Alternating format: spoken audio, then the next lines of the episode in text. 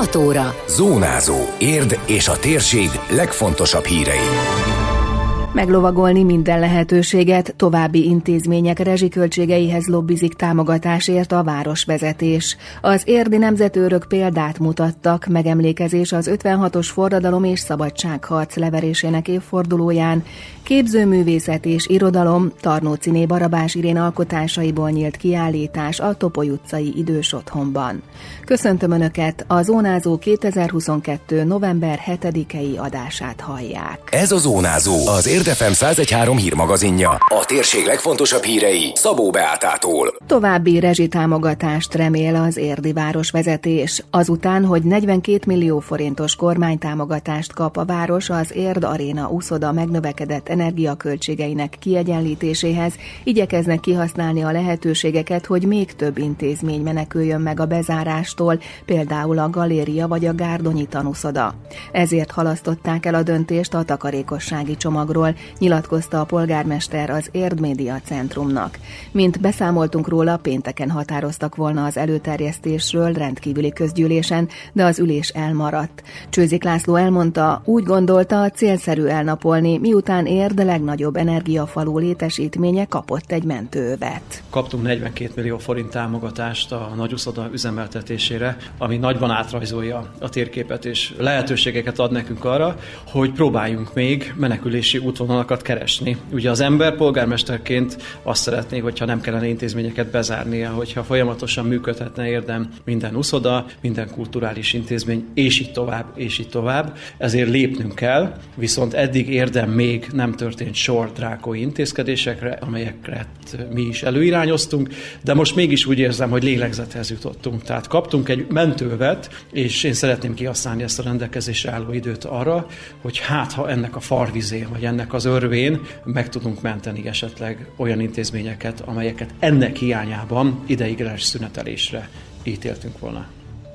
A polgármester arról is beszámolt, hogy október 3-án volt egy eredményes találkozója a sportért felelős államtitkárral, és azóta kijött egy kormányrendelet is, ami bizakodásra adhat okot. Ez volt a másik ok, ami miatt úgy gondoltuk, hogy érdemes egy kicsit várni, nem kapkodni, és meglovagolni minden lehetőséget. Egy kormányrendelt, ami arról szól, hogyha egy önkormányzat be akar zárni egy sportlétesítményt, köteles arról 15 nappal korábban értesíteni az államtitkárságot. Tehát ebben is egy olyasfajta segítő szándékot vélek felfedezni, hogyha látnak ilyet, tapasztalnak ilyet, és úgy gondolják, hogy ez célszerűtlen lenne, valamilyen oknál fogva, akkor abba is besegítenek. Tehát én szeretném fölvenni még egyszer a fonalat, a beszélgetés fonalát a sportért felelős kormányzati szereplőkkel, hogy hát ha sikerül jobb pozíciókat elérnünk. Azt akarom csak ezzel kifejezni, hogy képlékeny a helyzet, és egészen addig, amíg van remény akár további kormányzati támogatások megszerzésére, akár racionalizálásra, operacionalizálásra, addig én azt mondom, hogy ne kapkodjunk. Ezen a két héten semmi nem múlik, és hát ha sikerül még egy intézményt megmentenünk az arénán és az uszadán kívül. A költségtakarékossági intézkedési tervről így várhatóan november végén a közgyűlés rendesülésén döntenek majd. Érden még mindig nyitva vannak az intézmények, és ez addig így lesz, amíg be nem bizonyosodik az, hogy a bezárásra rákényszerített minket az élet, fogalmazott Csőzik László. A városvezetővel készült teljes interjút megnézhetik az érdmost.hu-n.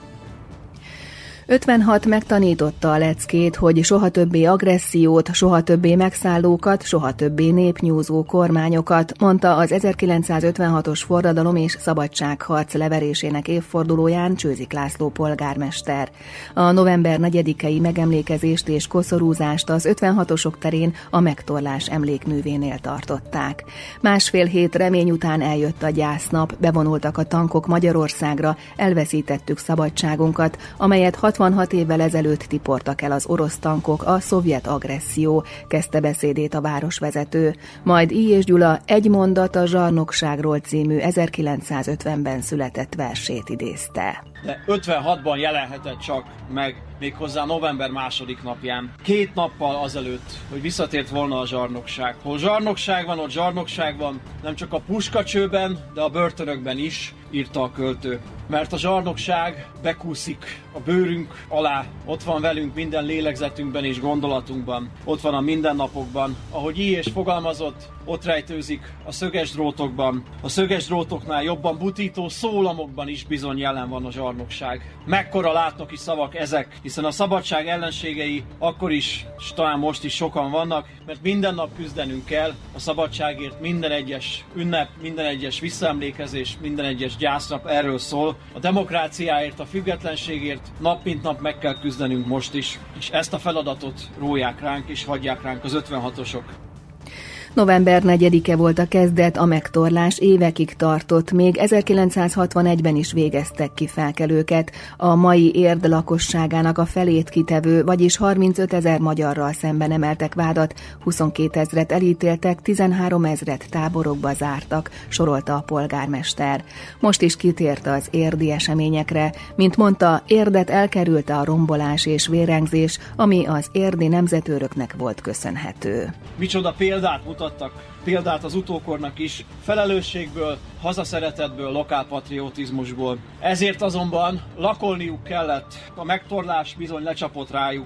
Ma pedig mi itt állunk, emlékezünk és koszorúinkkal tisztelgünk előttük az 56-os hősök, mártírok előtt, és tisztelgünk az akkori érdi nemzetőrök előtt is, mert magasra emelték a magyar szabadság zászlaját, és ahogy kezdtem ezt a felszólalást, Másfél héten keresztül élt a remény.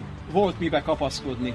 Hitte az ország, hogy van kiút, hogy kivívhatjuk függetlenségünket, hogy elindulhatunk egy más úton, egy szabadabb úton, a demokrácia és a civilizáltabb virág felé. Erőt adtak ebből nekünk is bizony utódaiknak. A megemlékezésről összefoglalót találnak az Érdmoston. Képzőművészet és irodalom mindkét művészeti ág területén termékeny alkotó Tarnóciné Barabás Irén, akinek a napokban nyílt kiállítása az Érdi Szociális Gondozóközpont Topoly utcai létesítményében.